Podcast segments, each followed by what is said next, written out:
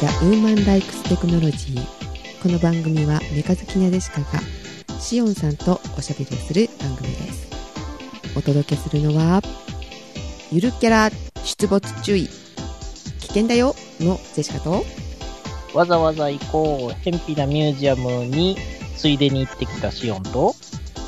またお邪魔してます。お病でございます。こんばんはあこんばは。んは。また来てしまいました。連続ですねありがたいそうなんです。あの、自分の方の番組はね、うんあの、イベントの録音を配信してね、うん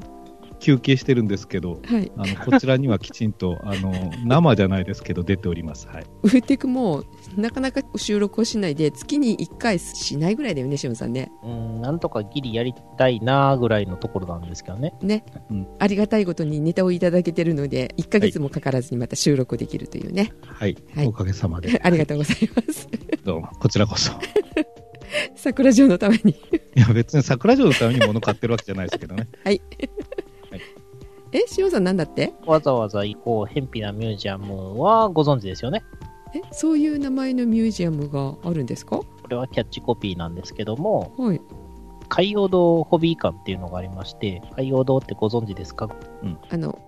玩具のあのお菓子うん、まあ、一番多分一般的に有名なのはチョコエッグだと思うんですけども、うんまあ、模型、フィギュアなどなどなどなど、うん造形の会社ですよね。うんあーでミュージアムどこにあるの宇津井川の駅から1キロほど行ったところですね。うつい側がわから ないおびおさんわかりますいや、かわかんないですね。えっとあの、二人とも分かってるんだったら分かってるふりして話を進めようかなと思って。私もそうしようと思ったんです けどいつもスルーするんですよねシオンさんが言ってるのわからないことが多いので、わかりません。えーどこですか宇津井川は四万十川のそばです。え四国あ、四万十川あ、そうですね。四万十川は四国、高知の方で。四国にあるのはい。へえ知らな かっったたうあ多分、用東線だから、えっ、と、パチモノゼロ系が走ってるあたりですね。ちあ あ、あれね。何それえ、パチモノそれはわかるぞ。そ それならわかる ぞ。わからない何パチモンのって、いや、一応、あの、四国新幹線をうん、標榜して、東京にまで乗り入れようという意欲満々のパチモノゼロ系です。 四国新幹線。一両編成です。一両編成の新幹線まあ、あの、ネタばらしというかね、知らないジェシカさん、これ以上、あの、引っかき回してもしょうがないの で、うん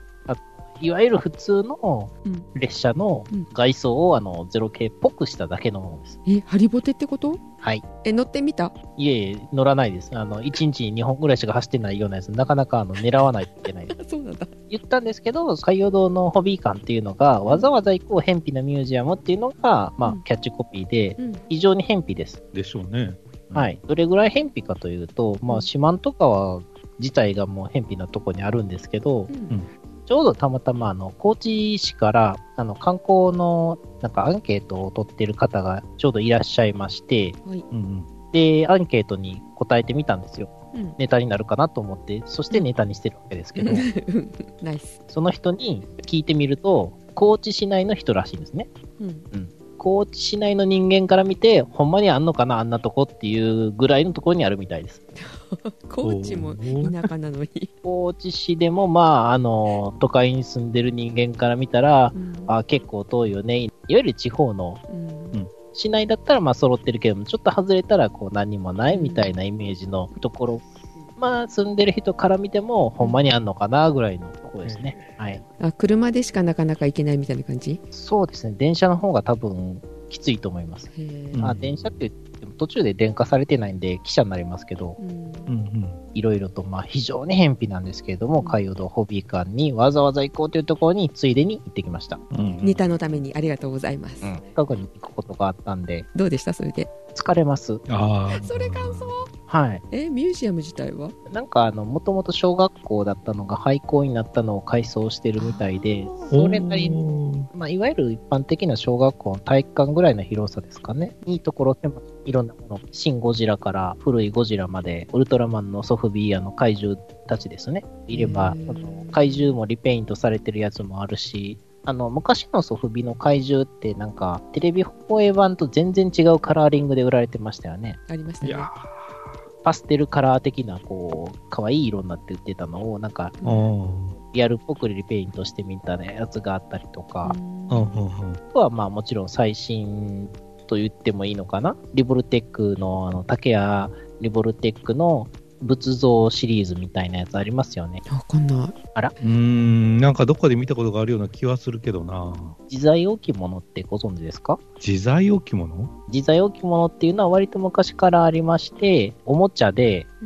い。江戸時代ぐらいからあるアクションフィギュアです。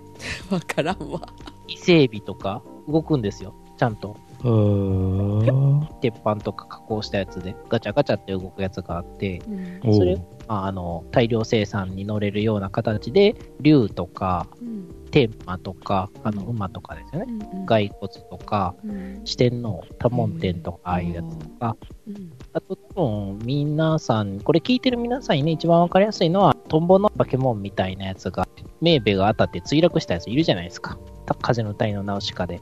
あああれが、あの、トンボの大きいね、飛んでる化け物みたいなやつとかは、自在置物シリーズで、あの、出てましたね。あーそういうのそうそう。まあ、だから、あの、割と、あの、バキュームキャストのウルトラアイとか、古いものから、うんそうやって最新のものまでうんかなりの点数が飾ってあって、うん全部い一個一個見て回ると非常に疲れます。半日かけて見れるぐらいな感じそうですね、本当に全部見ていこうと思ったら半日かけれますし、うんジオラマ作りのあのなんか体験コーナーとかもありましたね。入場者の方ってどのくらいいたのかな結構行ってましたよ。私が行ってた時でも他に20人ぐらい入ってましたね。へえー、結構え少ないって言いたかったけどええ多いっしょ多いっしょ多いかな多いと思いますよ。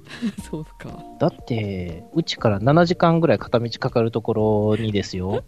周りなんもないんですよ。ほんまになんもないんですよ。うんうんうんうんうんあるものといえば四万十川ぐらいのところにです ね、それはあるのね出るってい。そううか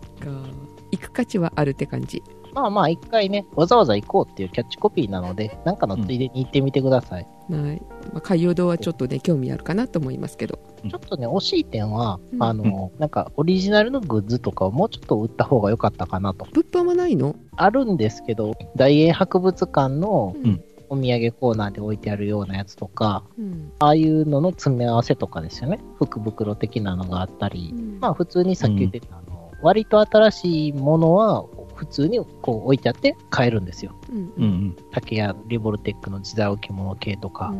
1万2000円ぐらいの初号機のやつとか。あですけども、まあ例えばそのそこに行かないと買えないものをこう、もうちょっといくつか充実させた方がプレミアム感があっていいかなと思いまそすうだね。ねあうん確かにそこじゃないと買えない限定ものにちょっとやっぱ弱いよね行くよねうん、あるにはあるんですけど、あのチョコエッグの中身の別バージョンみたいなのがあるぐらいでしたね。えまだチョコエッグとかあるのかなチョコエッグ自体はもうシリーズやってないんじゃないですかね。なんか玩具菓子ってあんまりねもう見ることないのでね今頃あるのかどうかなって思っちゃったけど普通に細々とはありますね。そうなんですねはい。でしかもね実はねこれがなかったら行かないだろうっていうとこ行ってきましたおやはり自宅から同じようなえ6時間ぐらいかかったかなうんこれがなかったらってなんだろう、どこでもドアですかそういうことじゃなくてはい。ゆるキャラ世界サミットっていうのが埼玉でありましておうそれも羽生市って分かりますああなんか聞いたこともあるなまあ、東京を通って、まあ、埼玉に入ったわけなんですが、はいはい車で走っててあやっぱり埼玉って言っても街だよなみたいなはし感じで走ってたんですけどそのちょっと外れるとねすごいことになりますね埼玉って あここは新潟じゃないかっていうよういやなそれも意味がわか んない埼玉はなんか、割とだだっ広いイメージですね。うん、あの本当にね田園風景うんすっごい見通しのいい田園風景が広がりうんそこにポツンと新幹線が走ってるみたいなあの新潟っぽいんですよあー新潟のイメージはずっと海ですけどね。あそどこまで行っても海でしたけど。う新潟行くとどこどこ行ってもなんか田んぼみたいな気がするんだけど、まあ、そんなところであの羽生市ってあるんですけどそこにですねゆるキャラサミットでかなりのゆるキャラ来るんですけど2日間11月の19日20日土日でやったんですけど、おう来場者数が去年もあったんですけどね、2日間でどのくらい来ると思います、 13万人うん。じゃあ、ここは、もうちょっと落として10万人。あの10万石まんじゅうにか けて、なんとですね45万人ええ普通じゃそない。んなにすごいな。でジェシカその土曜日に行こうと思ったんですけど先週の土曜日ってすっごい雨だったんですよ全国的におーう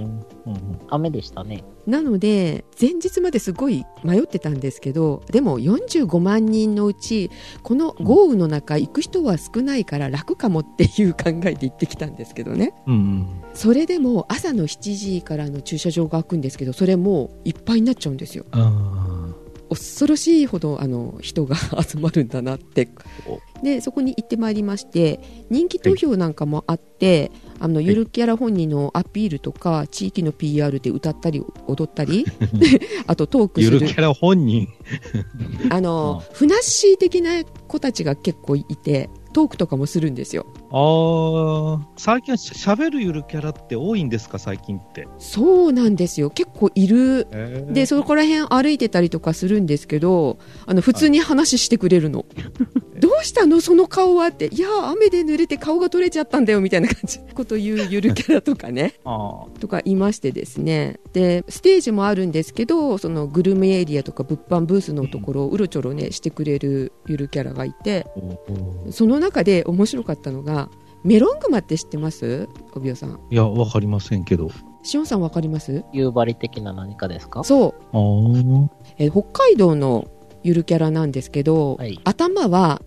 マスクメロンうん。で顔は怖い口を開けて歯をむき出しにした凶暴そうなクマなんですよ割とリアル思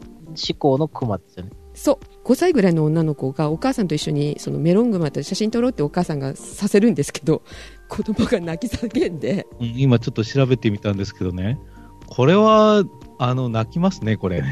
うん夢に出てきそうですけど。あとねステージで人気投票があるもんだから、うんうん。物で釣ろうとするゆるキャラがいてラムネ菓子をステージから袋ごと投げるんですよ静岡の焼津の小木ラッタっていうゆるキャラだったんですけどはい。普通物投げるってあの放物線上にひゅって投げるじゃないですかあーそれがね直球で投げてきてジェシカに直撃結構痛かったんですけど怪我するだろうと思ってねあの小木ラッタ大嫌いになりましたあー埼玉組んだりまで行って、焼津のゆるキャラに剛速球投げられてるんですね。ね、何しに行ったんだっていやあの私はえーっとね何見見に行ったんだっけあれでしょ、うどんのでしょ。えうどんのいなかったはい。はい、あれ結構気持ち悪いですよねそうですね。普通に気持ち悪いですね。うん、頭を、あの、解凍すると中がうどんっていう感じのキャラクターですね。解凍っていうのは、あの、溶かす方じゃなくって、頭を開く、オープンザヘッドです。はい。怖いよそんな感じの、えージェシカは旅でございましたで、おびおさんは旅は、おびおさんはあれでしょう1983年の旅に出てるんじゃないですか1983年あー机の上だけ局所的にあのタイムトリップしてる感じですけどねで実際の旅とかこれ以外にありますか月に2回ぐらいうん山口県と東京行ったり来たりみたいなことしてそ山口県で魚食べてあ美味しいねって東京に戻ってきてあれこれ食べて美味しいねって言ってまるで太るために行き来しているような状況ですけ どねで飛行機であの移動するんですけどねはい相対性理論によりますとアインシュタインさんは急いで移動してる人の時間はゆっくり進むとうんいうふうに言っていますのでだいぶここ数ヶ月でゼシカさんとかねシオンさんよりね長生きになったんじゃないかなと思うんですよ僕だけ時間の進み方がゆっくりなはずなんで、なるほど。で年齢がじゃあ若いまま、はい、保ててますね、はあいのもうちょっとしたら、あの、追い越すと思いますんで、あはい、よろしくお願いします はい、お待ちください。で1983年の旅はいかがでしょうかあの任天堂から、えー、と正式名称は任天堂クラシックミニっていうんですねファミリーコンピューターのねでパッケージがほらあの昔のあの任天堂の昔の任天堂のあのファミコンって持ってましたよね、もちろん一応ありましたね。うん、当時それなりのものをねはい。であの時のこうパッケージのままこう再現されていてなかなかいい感じのものを買ってあのゲームの世界でタイムトリップしてますけどね今あのスカイプの画像で帯尾さんが見せてくださってるんですがあー箱そなんかそのまんまですねあの再現してますのでね、昔をね。で、中のゲーム自体ももうまさにあのタイムトリップという言葉がふさわしくてですね、なんともこんなだったっけなみたいな感じで、うんゆるい感じでゲームやってるんですけどね。うんほうほえっと、大きさは当時ものよりも随分ちっちゃくなって、今手のひらサイズクラシックミニなんで、どうしてちっちゃくしたのかよくわかんないんですけど、まあ、再現性はかなり良くて、ただ、あの、もともとあのカセットを挿すとこの蓋とかあったんですけど、こういうのは取れないで単なる飾りになっててですね。ああ差し込むところは開かないんですね、うんイイジジェクトェクトレバーも飾りですね。ああはいはいまあね、電源と、それからリセットは、はいその当時の電源ボタンとリセットボタンをそのままそう使って今もボタンになっててあとコネクタとかもダミーですね蓋がついててだから全体的に非常によくできてるちっちゃくミニチュアにできてる感じなんですねリモコンもちゃんと横にさせるようにそのままですねそうこのコントローラー横にさせるのも昔のまんまでねここががもうコントローラーがすぐ外れてねもうコードのが硬くて引っ張られちゃうところまで昔のまんまみたいな本当にあそ こそこ刺すといつもコロンコロンコロンコロン落ちてたんですよねそうそこまでね再現されていてなかなかね再現度が高い感じですけど、ね、それどうなの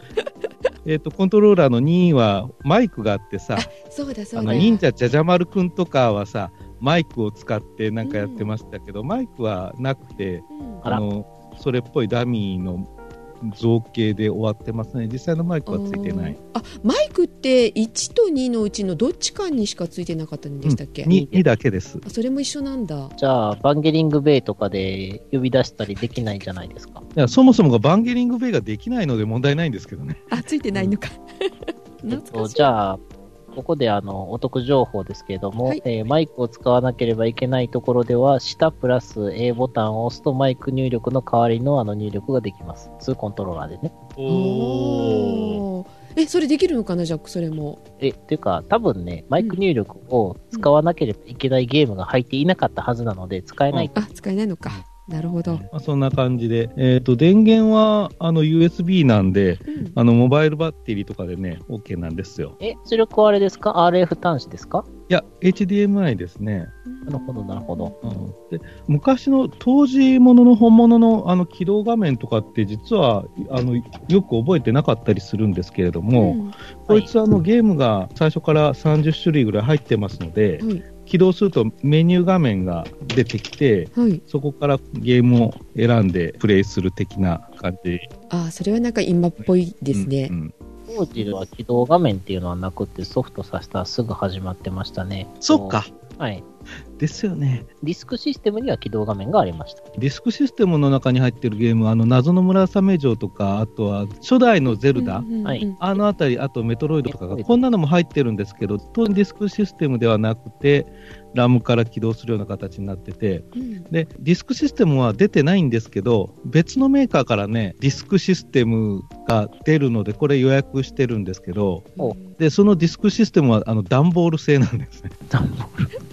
ルハリボテなんで、さっきの新幹線じゃないですけど。 あー、なんか、任天堂クラシックミニファミリーコンピューターにあやかって、いろんなメーカーがサードパーティーでうん、ケースとかいっぱい出してますよね。うー帯尾さんが予約したやつは、ディスクシステムの箱ですかね。箱です。段ボール製で小物入れみたいな、アクセサリー入れみたいな形で、引き出しみたいになってるらしいんですけどね。えっとね、ちょちょっとね、これは見てもらった方が盛り上がると思うんで出しますね。ケースはね、欲しくなりましたね。よいしょ。あなんかそのビニールっぽいあのカパカした感じがそう。子供の頃は、あの、こういうケースを持って歩く子供がおしゃれだったんですね。そうそう。割と周りで持ってる人うん。 あーなんかね私はそれをあのリカちゃんハウスがそれっぽいやつだったですねねそれをう。広げるとお店屋さんになるみたいなうんうんうんキャー私がバレる、でも割と息が長いんで、うん大丈夫だ。だけどここの質感のリカちゃんハウスいや、でもうちにあったのはこんな感じでしたけどね、リカちゃんハウス的なやつ。 そうですかうんこういうケース、この、あ、ちょうどファミコンが、ミニが入うるんサうイズんでぴったり入るサイズですね。あ、これいいな、これ買おうかな。そうそうですよねしまうとこにちょっと困るしあのちょっと持っていきたいですよね人のところに、うん、うんうんそうそうそうこれねあのバッテリーで動かせるから、うんどこでも持っていけるあの割と結構どこでも、うんできる感じですね。ね、ちょっと集まりがあるとこパソコンがあったらだってできるじゃないですかパソコンがなくてもいいかモニターがあればああ、モニターがあればね、うんうんそう、テレビでも何でもいいしね、 VR でもうん、そうなるほどね VR で。 HDMI それあの2人で遊んだりとかももちろんできるんですよねうん、できますよ。2人用のゲーム、2P、1P、2P って書いてあって、あの 2P のゲームを選べば、2人でできるモードもあるみたいな。ただ、あの昔のゲームなんでね、今でいうあの2人プレイとはちょっと違いますよね。あの交互にプレイする、あマリオとかは一緒にできるのかな。うん、なんかそんな感じが多いですマリオブね。ラザーズは友情を破壊するために、あの、あるもんですね。うんアイスクライマーも同時にできできるますでねきるやってたやってたダウンタウン熱血行進曲ありましたっけあ入ってますよねそれゆけ大運動会とか、うんこの辺は、あれも2人プレイだっけそうですね。まあ、同時プレイできるものは割と少なくて、うん。割と交互プレイが多いですよね。バルーンファイトもじゃなかったっけあバルーンハイプとも2人でやりましたよね。ね確かできますね。風船の割合を2人でやるんですうんね。うんそういう意味では、割と2人同時プレイができるソフトがチョイスされてるような気もしますね。ああのやはりファミコンで遊んだ人たちはこれを買って盛り上がるべきだなとそうそうそう。あ、これで遊んでたよね、みたいな。ね気持ちがこう戻りませんなんかその頃にいや、戻る戻る戻る。 ただ、意外とね、今やるとね、難しかったりしてね。あのへえ、コントローラーもちっちゃくしてるから、うんなんか、微妙に操作が難しかったりする。あの十字ボタンって難しくないですなんか今はあの割とスティックになってるからしやすいけあーどそうそうそう。なんか指が痛くなりそうあれなりますよ。なりますかはい、斜め入力が痛いんですよあ。ー懐かしいあったなそういうのそうそう。斜めが効きにくいんで、グイって押すから痛くなるって いう。連打もね結構力いったよね連打はまあ、プラスチック製の物差しとかを使って、あの、コントローラーボロボロにして親に怒られる っていう。そういう技があそうだ説明書ってどんなでした説明書はね、もうほぼ説明がなくて、A4 の紙を2つに折っただけ。なんか今時のあの取り扱いの注意みたいな PL 法対策みたいなああいう紙がちょっとついてるだけほぼ説明書はなしですねあなんか昔のデザインを突集してるみたいなのないんですかいやとそ,、うん、それをやってくれるとよかったんですけどうん今にして思えばファミコンの取説ってあんまりどんなだったかよく覚えてないっていうのもあってひょっとしたらこんなだったのかもしれないですけどファミコンの取扱説明書は、たまにね、すごいのがあったんですけどね。何 それたまにすごい、取扱説明書に嘘書いてるやつがいるぐらい、あの、めちゃくちゃでしたよ。そう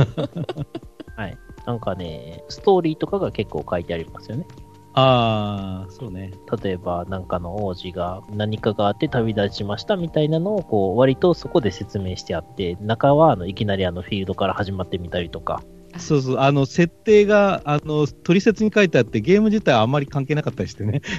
そういうのが結構、セレクトボタンってどうなってるんですかセレクトボタンはもう普通にセレクトボタンですよ使えないとクリアできないゲーム多分あると思います。え、え、そんなのありましたっけ普通はあのゲーム選んで、プレイスタートして、プレイヤーでね、これをワンプレイヤー、ツープレイヤーとか押すときにセレクト押すんですけど、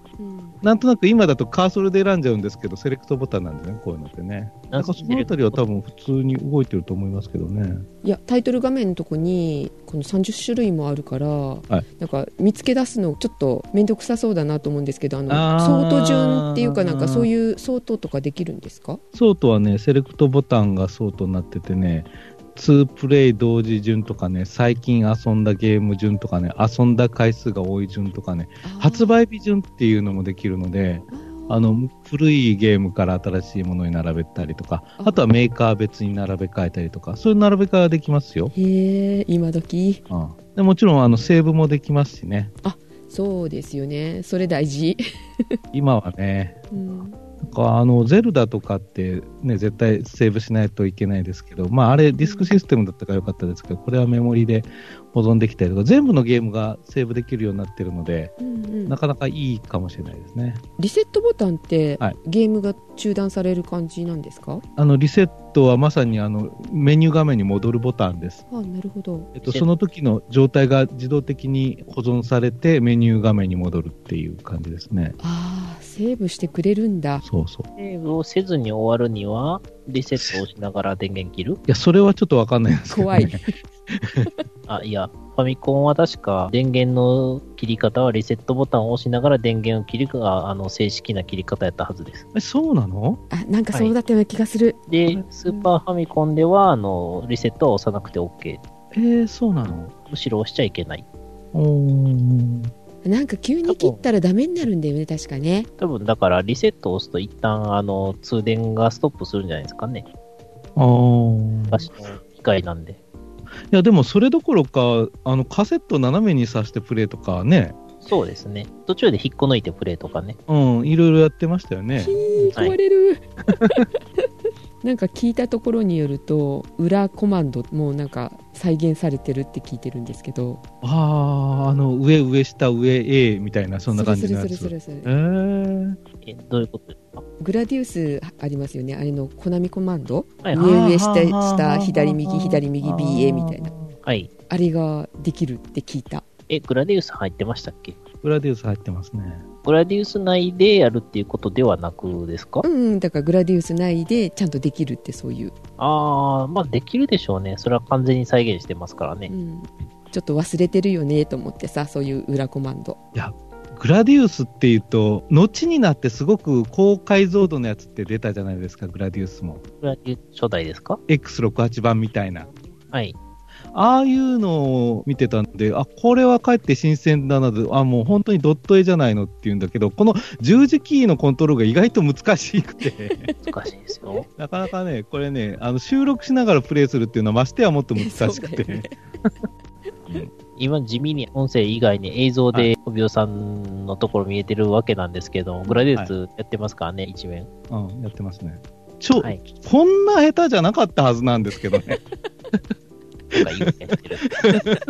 こういや、あのね、最初に、一番最初に何プレイしたかっていうとね、ドンキーコングをプレイしたんですよ。うんうんうんはいそれがね、もうびっくりするぐらい下手くそで。いや、全然ね、はしごが登れないの。はしごの位置にキャラクターを持っていくという行為が非常に難しくそてう。はしごの判定がね、ちょっと狭いんですよね。そうそうそうそうそう。もものすごいね、微妙で。え、こんな微妙だった。あの、あと、右手を上の段にかけるとかね、あったじゃないですか。樽が落ちてくるからさ、はいはしご上がってる途中で樽が落ちてきたら頭に当たるからダメだけど、あの、片手を上の段にかけとくと、そこのはしごには樽が落ちてこないからう、んうんこうピッと止めないといけないのね。そで、うそれがまあ、うまく、うまく止まんなかったりとか。あその微妙なとこの操作が。そうなんかこうコントローラーを一緒にちっちゃくしちゃってるから難しいんですよ手に取ってちっちゃくてなんかあの、3番目のポートを USB にしといて、USB コントローラーさせたかったですね。ああそうなんか別売りでジョイスティック売ってたりとかってしてたけど昔のってやっぱりあんまり操作性良くなかったものね結局十字キーに戻ってた それはあれですかジョイボールのことですかジョイボールはい。何何ジョイボールえ、1個やったらまだしも、なぜかあの操作する十字キーのところをボール状にしたっていう、よくわからない商品です。えー、知らないただ、あの、ジョイボールの連射の1と2の間のところに合わせておいて、あの、連射をするとできる裏技とかがありましたね、当時ね。 おー連射の速度が重要になってくるっていう。えドンキーコングの次は何をしましたかドンキーコングの次はねあのバルーンファイトかなやっぱりバルーンンファイトってすごいなんか流行ったような記憶があるんですねであとはグラディウスやってでちょっとやる気にならないなっていうのがあのゼルダの伝説とか長いかなゼルダですかうん、これを今からまた最初からやるのか、なんか30年ぐらい前に頑張ってクリアしたの、え、また最初からみたいな思いがあ って。な確のかで、にどうしてもあの3分ぐらいで終わるような系をちょいちょいちょいとつまんでプレイして、はいゼルダとかって、あれですね、あの元祖 RPG みたいな形で、マップ式のゲームって当時なかったので、あのそういうあの金字塔的なゲームではあるんですけれども、まあ、今からやるんだったらちょっと腰を据えてやらないといけないねとかね。あとね、ドクターマリオとかになるともう知らなかったりするんで、あ、そうなんなんかその新旧ソフトがいろいろ混じってるので、なんかもう割と新しいのになってくると、その頃は帯をあの、X68 とかでゲームプレイしてたので、うんうんファミコンは、初代のファミコン買っった後は、任天堂64まで飛んじゃうんですよ。で、はいスーファミとか持ってなかったんで、うんちょっと知らないゲームもたくさんあったりとかですね。なんかこう、ファミコンのちっちゃいのを見てて、欲しいな、うん欲しいなとは思うんですけど、うんどうせやったらあの30万円ぐらいにしてくれたらいいんですけどね。どうして、どうして。え、いや、なんか、ソフト30本じゃなくて、1152本入りとかで、あ、全部入り全部入りや。それもいいね。完全それにいいね全部入りであの30万円ぐらいやったら、ちょっと買いそうです。コンプリートパッケージね。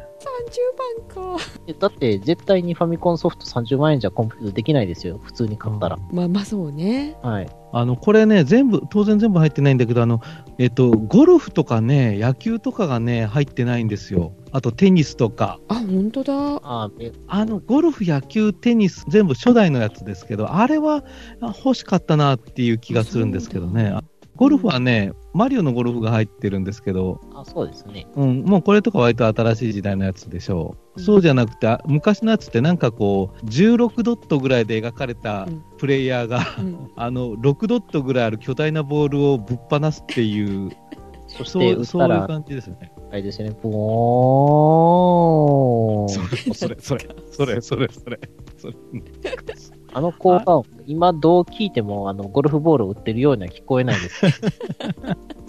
それが入ってないのはちょっと残念かな。やっぱり、ああいうシンプルなのをちょいちょいとプレイしたかったなと思うのでう、ん RPG 系をこう、ごっそり入れてくるよりも、そんなのが入ってた方が楽しかったかなとか思ったりもしますけどね。そうだね長くそう時間をそんなかけてやっぱりやらないかなと思うから今ね、もう今となってはね。今、時間をかけてゲームするんだったらさ、やっぱり PC で、あの、紙芝居ゲーとかに時間かけたいじゃないですそうか。そうそうでこれってちょっとまあ合間にちょっと起動して、ちょっとプレイして、ちょっと終わるみたいな感じで使いたいので、あ画面設定とかあるんですか画面設定は3パターンあって、はあはあえっとまあ、設定したからといって別に何がどう変わるわけでもないですけど、アナログテレビモードで水平解像度が非常に低いものを再現しているモード。それとあとはまあ4対3とピクセルパーピクセルのやつ。だから多分ピクセルパーピクセルだと画面が綺麗なのかなちょっとよくわかんないけど。多分でも、慣れてないから気持ち悪いと思いますよ。あーアナログテレビってどんな感じだったのかなってちょっと見てみたい気がするけどアナログテレビはね、水平のラインを減らして、なんとなくちょっとぼやけた感じにもなってるんですよ。なので、なんか絵が滲んでる。あエキサイトバイクだこれね、どうやって操作するんだっけあ の、左を押してください。そしたら、あの、ウィリーになりますんで。あ、プレイしてるのかと思ったら、今のはデモ画面でしたね。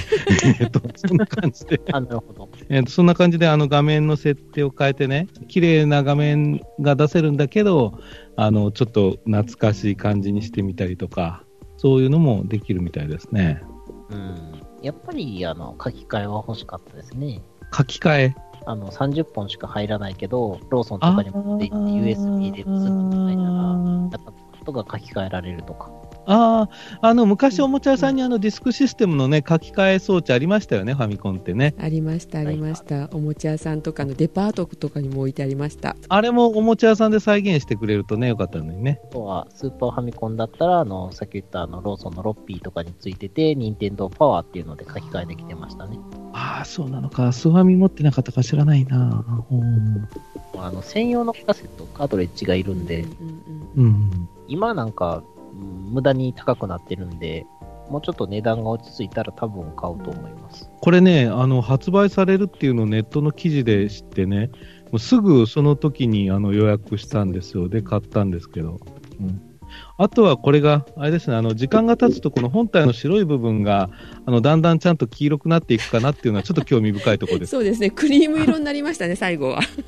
と、うん、最後はね、クリーム色になって、なんか違うものになっちゃう感じなんですけどね、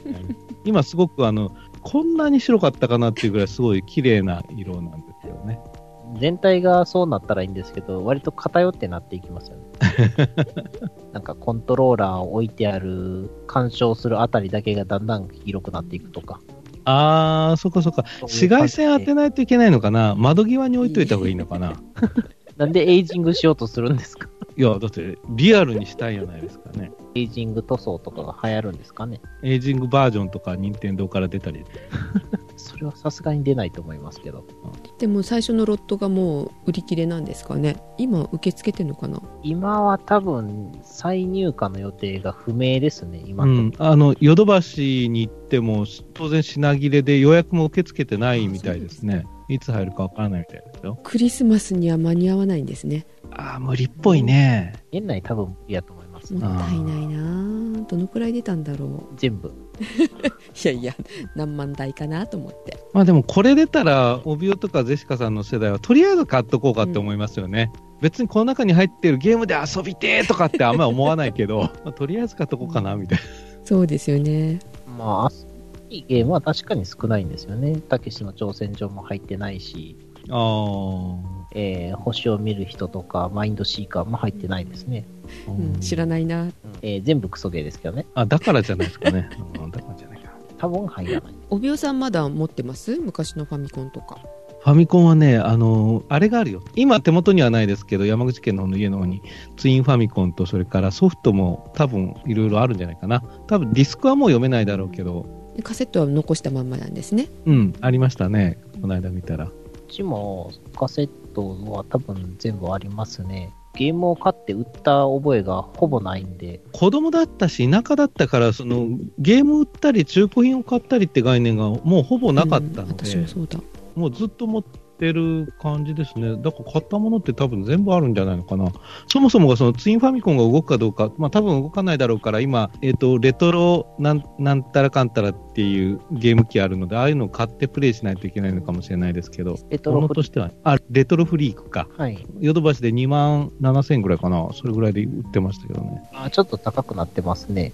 なんかアダアダプター付きでいろんなコントローラーが使えるっていうやつがちょっと高いバージョンでしたね。これも使えますし、あの、メガドライブとか、ああいうのとかもいけますよね。あれはね、アダアダプター別売りじゃないですかね。そうです、そうです。うん、そうそう。それファイナルファンタジーも入ってんですね3が入ってましたかファミコンの方ですかうん、ファミコンの。入ってますよ。 ER カンフーとかやりたいわああ、ER カンフーは、どうかな、当時やったことがない気がするな。最近は、あの、デッドアライブはやってますけどね、デ ッデッドアライブ5はう。ん似たような感じですかね。まあ、あの、元祖と割と新しいっていう違いはありますけど、 なんか格闘ゲーム難しいので最近でも全然できないけどこの ER カンフーは割と簡単だったのでここぐらいまでかなやったのいやまなんというか、ある意味難しいんですけどね、ちゃんとやろうとするとあ。そいやあの今の格闘ゲームは初心者モードとかちゃんとついてるのでむしろやりやすいかもしれないですよプレイヤーのレベルに合わせて敵が弱くなってくれたりするかうらあそうなんですかボタンをバシバシ押すだけで連続技とか決まるようになってます。へえ、うんむしろあの前のゲームとかってそういうのユーザーのレベルとか考えてくれないからね、うん結構難しかったりしましたけど今は結構やりやすいですよ弱弱いなら弱いなりに勝てるみたいな相手も弱くなってくれるからみたいな、まあ、そんな感じでデッドアライブやってますけどね格闘ゲームが最も難しかったのは2000年代前半ですね。ものすごい緻密なコマンド入力を必要とされてたので、あーあれで結構あの格闘ゲーからね、あの人が離れていっちゃってね、まあ、もう無難し理いみたいな。ですけどね、その、対戦格闘で人と人がやり合うのを考えると、あの、初心者と経験者との差がももろに出てしまって、新しい人があんまり入ってこなくなっていくっていう流れは、もうありますんでね。まあ逆に今の方が簡単ですよ。その中盤よりは。あじゃあ中盤のイメージが強いのかな、はいやってないからねそうおでおすそらくあの、シューティングゲームもそうですしね。というわけで、あの、私が最近買ったやつはこれなんですけど、ちょっとな。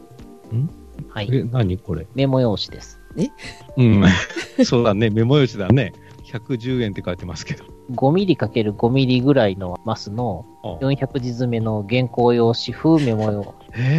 へえ。このマスに字を書くわけじゃないよね、別に書いてもいいです し、あの、無視してもいいです。ただのメモ帳なんで。えーなんか懐かしいあの作文用紙ですねこれ本当だ、原稿用紙だ。縦書きのやつです。うんあうの、んうんキャンパスの。えー、というわけで、あの、ファミコンのちっちゃいのにあやかって、あの、ついでに紹介させていただきますと、なんかバイロフトって言って、うんなんかロフトの商品らしいんですけど、ロフトで売ってるんだうんいやセブンイレブンで売ってます。えー見たことないような気がするな。まあ、探したこともないけど。あ、そうなのか。あの、ちょうど、あの、旅に出る前に、あ、そうだそうだ、メモ帳を今日は、あの、家から持ってき忘れた。まあ、あの、あまりコストパフォーマンスは良くないけれども、コンビニでメモ帳と、あの、ペンを仕入れていこうと思って、テクテクと文具コーナーに行くと、あの、これが売ってあったわけですよ。おお。で、買ってみたものの、その時持ってたのが0.7のペンしかなく買ったので、ミニ原稿用紙風メモ帳のためにちっちゃいペンをさらに買い足してしまいました。あだって0.7だったら絶対書けないと思いますよ。レビューに書いてあるけど、はい0.28のペンでしか書けないって書いてあるあ。ああ、やハっイテぱそうなのか。ハイテック C の0.28とか、あでも、ひらがなと、えっ、と、アルファベットぐらいであれば、0.38のフリクションペンでも書けましたね、普通に。漢字みたいに複雑な字を書こうとすると、さらに、あの、細いやつを求められるので、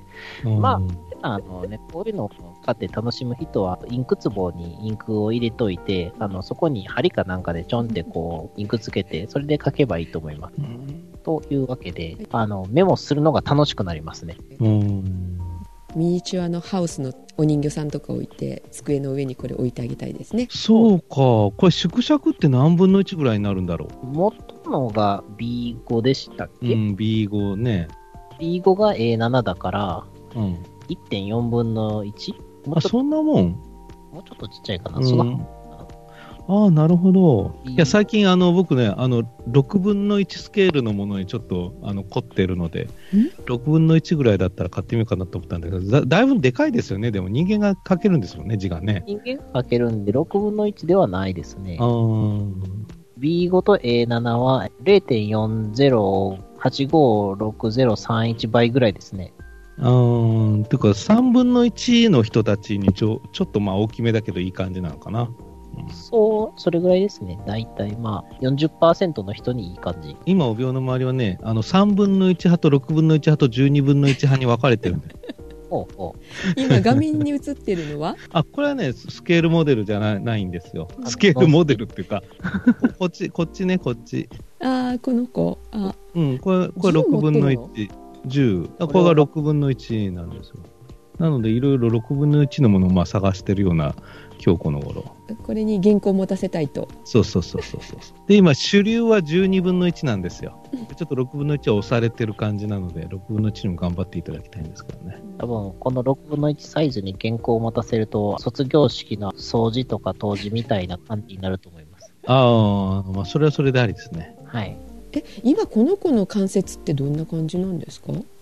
えっ、と、普通の、なんていうのかな、あの、ガンプラみたいなボールで自由に動くんですよ。ボールジョイントですね。大体人間ができる格好はほぼできますね、今時とはいうね。か、ジェシカさん、この子の関節って、あの、もう確実に、あの、リスナーさんに伝わらない聞き方をして あすいませんあの、皆さん、あの、わかんない人は、大体ボックスとかに行ってください。あこの子スクショ撮ってあのじゃあ入れとくわ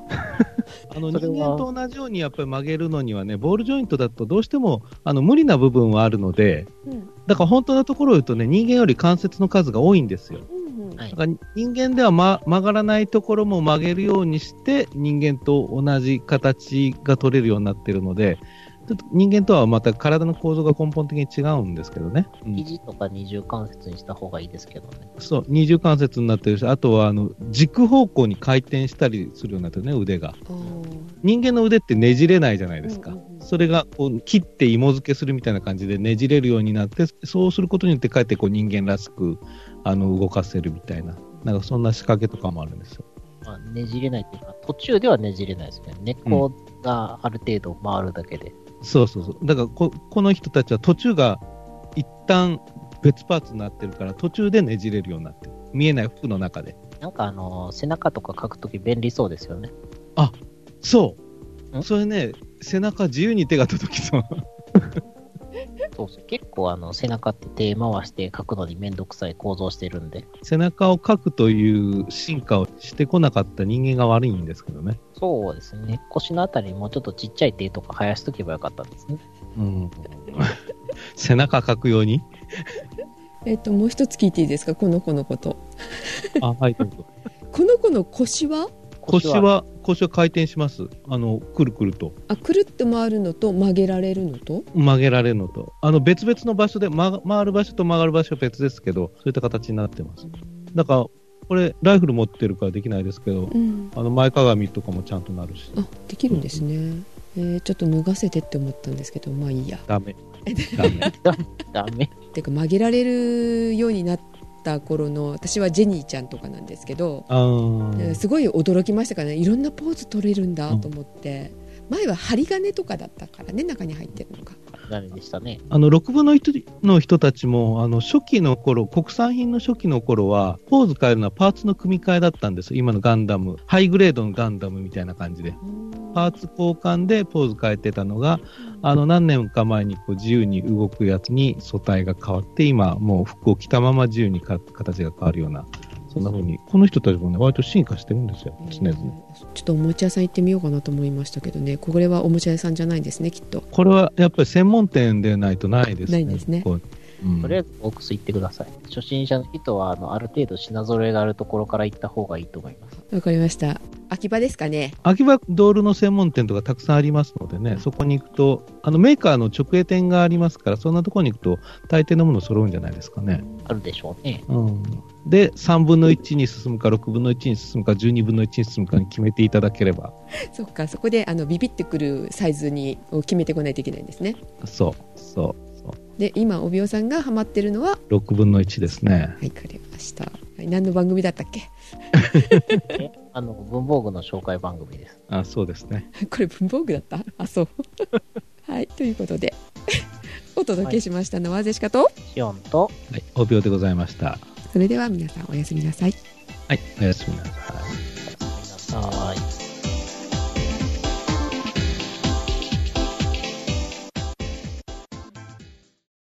にお道具箱とかもありますよ。んお道具箱道具箱。えこの子のためのお道具箱さすがにちょっとでかすぎますね。まあ一応人間用です。ポチッとな。あーなんか懐かしい感じのフライオンが あ何これお道具箱っていう言葉は聞いてるけど、こんなじゃなかったような気がするな。なんか、四角かったもうちょっと、うんあ長四角かったもうちょっと、うんもうちょっとそう横に広いんですよねお弁当箱みたいな縦横比率。はいはいはいはいこれのことですかね、ポチッとな。うーん、いや、確かにね、縮尺はこうなんですけど、ちょっとなんかやっぱり時代が違うからか雰囲気が違う気がするな。もうちょっと、あの、昭和っぽかったかな。十分昭和っぽいと思いますけど。それにもうちょっとねプラスチック感が黄色いいうん、そう。て、つるんとした感じの黄色い、うん、ちょっと明るい。や一緒だなやっぱり開け閉めする時の感覚をカパカパする感じうんうで。んうん私が知ってるのはまさにこれですね。紙っぽくって表面ゴワゴワしてて。ああ、違う。やっぱり時ああ代そだ。うやっぱりね80年は違うんだよこれちょっとあの高そうだわもうちょっと安っぽいかじゃあな、これで、最後で、ポチッと。筆入れ。腕入れああ、マグネット式の両面ね。はい。そうそう、両面とか使ってた、使ってた。はいはいあと、消しゴム入れるところが引き出しになってたりするやつとかね。あれこれ蓋のところにはい。ペンさせるようになってなかったっけ前のってあ、なんかあの、これさせない、うん本当だ。リング状というか、そうそうで、これ中に、あの、なんかペンを立てて、こう、三角形にして、うん。うんペンを立てられるようになってたよ。僕ら、う僕の頃は。うんわかるわかるまあ、これはポチフですからうんね。随分簡略化す。あ、そうか。ちょっとちっちゃいのか、大きさ自体が。そうなんですよ。本来は、習字の筆が入るサイズやったのを、普通のペンのサイズにしてるんで、あ、まさに筆入れ。はい。可愛いミニサイズって書いてあるからうん。あ、でも、仕事で使うなら、これぐらいの方が、ジャストサイズで、これぐらいの方がいいのかもしれないな、こうやって。地味に左右の突起というか、し間仕切りが、あの、いい感じなんですけど。ここにちょうどペンが入るそうそうそう。感じよね。転がらないっていう。あーあ、これいいな。これはどこで買えるんだろあ、普通にそのまま通販でも買えます。で、多分倍ロフトなんで、ロフトでも買えると思いますね。う。ロフトか。ロフト、ロフトってほとんど行ったことないから、ちょっと行ってみようかな。なんか面白そうなものいっぱいあるのね。案外面白いのありますね。まあ、ピアニカのあのーストロー部分だけとか買ってきてはいかがでしょうか。それ何使う売ってんのストロー部分だけとか。いや、あるでしょう。多分、あれだけダメになる人いっぱいいたと思うんで。あと、最近見かけたやつでは、あのーサラサがマッキーになってましたね。んサラサって何えっ、と、サラサはゼブラかなの、えーボールペンですね。色にじみが少なくって、黒色の黒さがなかなか群を抜いてていい感じなんですけど、うん。ちょっとただ他のに比べると、ぬるぬる感が足りないというか、多少ボールが引っかかる感じはするという。まあ、比べてる相手があのジェットストリームとか、あの辺なんで。だから、サラサとジェットストリームとアクロボールは割と私が好きなボールペンの中では上位に入ってますね。なんせ黒いのがいいです。ハサミとか使う人いないか。お二人は使わないか。いや、使いますけど。結構ぐしゃぐしゃするじゃないですか、机の上って。中林から出てるツールボックス。ハサミとかペンとか、それ立てられるんですよ、これ。。へえ、すごい機能的。そう、これ持ち運ぶのもすごいあれだし、ちょっとおしゃれじゃないですか。色もあるんですけど、いくつか。なんかちょっと、へのえ。人がミニファミコンをやってる風になってる。そうそうそう。あ、このペン立てツールボックスいいね、これ。ちょっと1個買ってみようかな、試しに。何色にしようかな。なんかあえ、これ大きさがあるってことファイル A4 とかボックス S とかって。そほんまや、いろいろある。あーう。。縦長野から A4 の、あ、そうか。これ別のものなのか、これ全部。そうです。どれにしようかな。あの、S はやっぱでもちょっとちっちゃいかなとは言ってた。このつ一番細い筒みたいなやつが S っていうタイプね。そうですね。でしか M かなと思って。これデスクじゃなくって、食卓でもいいですね。でも紙だからどうかな。んなんでちょっと濡れ濡れないっていうか汚れない食卓だと。汚さないようにすればいいんじゃないですかう。んなるほど。あとね女性はねお化粧品はいいこれ。お化粧品ちょうど入れてるやつとかもあるんだけどショットがあるけど。うーんあんまりお化粧品を、あの、使わないん で、どういう感じかがわかんないですね。うん奥様にはい。ボックス M かな ?B5 だとなんか大きい気がする。そうロフトには売ってるそうです。お近くに 今ね、家とか会社ではね、ここういうペンケース使ってるあー斜めに立てられるやつ。これ、最近そういうの多いですね。うん、これにね、中にちょっと仕切りが入ってて、こああああう、傾かないようになってるから、ここにこう、ハサミとか、ペンとかこうやって入れて、斜めに、あああいいですね。うん、机の横にちょんと置いてて、これが結構使いやすくて、うんうん家で買ってみたらよかったが、会社用にも1個買って、家でも会社でもこれ使って、なんかこんな感じ使ってますけどね。あそれもいいですね取りやすいっていうか見やすいから斜めだと、うん場所取らずにこう縦に長くてペンが斜めに入っててっていう結構いいなと思って、今今これこんなん使ってるかな、うんんこの中林のやつはあのしまえるっていうところがうんうんうん、いそういそかうなっていう感じですねでも使いやすさはあの帯尾さんの方が使いやすそうだな紙か。作れるな。うん作ろうと思ったら作れると思折り紙でなんとかいけそうですうね。うーんどうかな ああ中に芯入れたらいいかな 裏版とかね。あとあのあれね磁石入れてしまるようにパチッとはい。100円ショップで全部揃いますね。あとあの A4 だったら本棚にポイってしまえてツールボックスでちょうどいいなって思ううんうん。収納を考えたらこれいいかなって出しっぱなしだったら帯尾さんのそのそのうん斜めのかな、多いなはいということでありがとうございましたどうも